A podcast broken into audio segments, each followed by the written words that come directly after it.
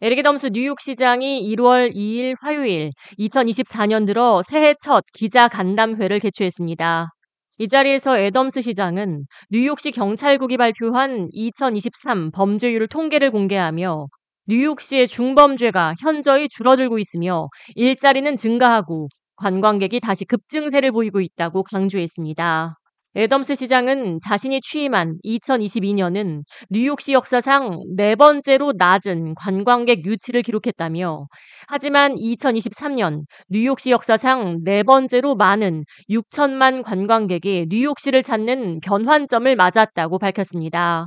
이어 NYPD가 발표한 통계를 근거로 2023년 한 해 동안 7개 범죄 카테고리 가운데 5개 카테고리에서 범죄가 감소했으며 뉴욕 시내 살인 사건은 386건이 발생해 전년 대비 12% 감소했고 총격 사건은 974건으로 전년 대비 무려 25%의 감소세를 보였다고 강조했습니다. 2022 when I took office, uh, we had the fourth lowest tourism over 20 something years.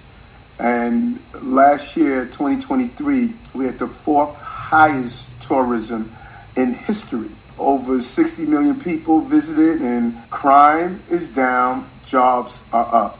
We saw a drop in five of the seven major crime categories, including a 12% decline in homicides and 25% decrease in shootings. 이어 2024년에도 뉴욕시 행정부는 더 깨끗하고 안전한 뉴욕시로 거듭나기 위해 다방면으로 노력할 것이며 길거리에서 검은색 쓰레기 봉투를 모두 없애고 쓰레기 수거 컨테이너를 이용해 쥐를 퇴치하고 범죄와의 싸움을 이어갈 것이라고 전했습니다. Rat complaints go down, uh, trash set out on the street, and we got on track to put garbage in containers, uh, black garbage bags off the streets of the city. 한편 지난달 27일 뉴욕시 행정부는 망명 신청자를 태우고 뉴욕시에 도착하는 버스 회사들을 상대로 이민자 버스가 뉴욕시에 도착하기 최소 32시간 전에 미리 뉴욕시에 일정을 공지해야 한다는 행정 명령을 발표했습니다.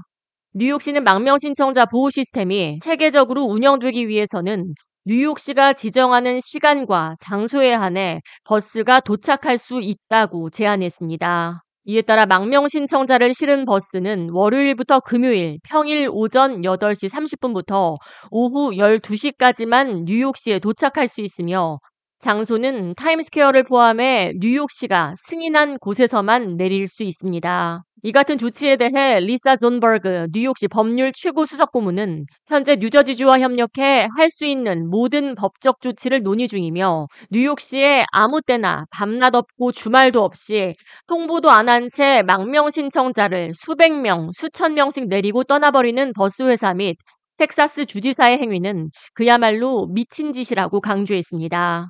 그는 인도주의적인 차원에서 우리는 망명 신청자들을 보호하고 포용하기 위해 노력해야겠지만 그 안에서도 일정한 룰과 체계가 반드시 필요하며 삶을 걸고 싸우고 있는 사람들에게 원웨이 티켓 한 장만 쥐어주고 낯선 땅에 내려주는 현실을 연방정부가 직시하고 정신을 차려야 할 것이라고 일침을 가했습니다. We are exploring together with our partners every legal option. You use the word whack a mole, I use the word bonkers. Maybe another way to say it is wake up, federal government. There are people's lives at stake. The state of Texas is looking to do. Doesn't that just feel weird and out of alignment when we're talking about families with children? We are going to continue to pursue and consider every legal option to maintain order and our ability to manage a humanitarian crisis. 한편 망명 신청자가 뉴욕시 범죄율에 영향을 미치고 있느냐는 질문에 대해 애덤스 시장은 일부 망명 신청자들이 범죄를 저지르고 있는 것이 사실이라고 말했습니다.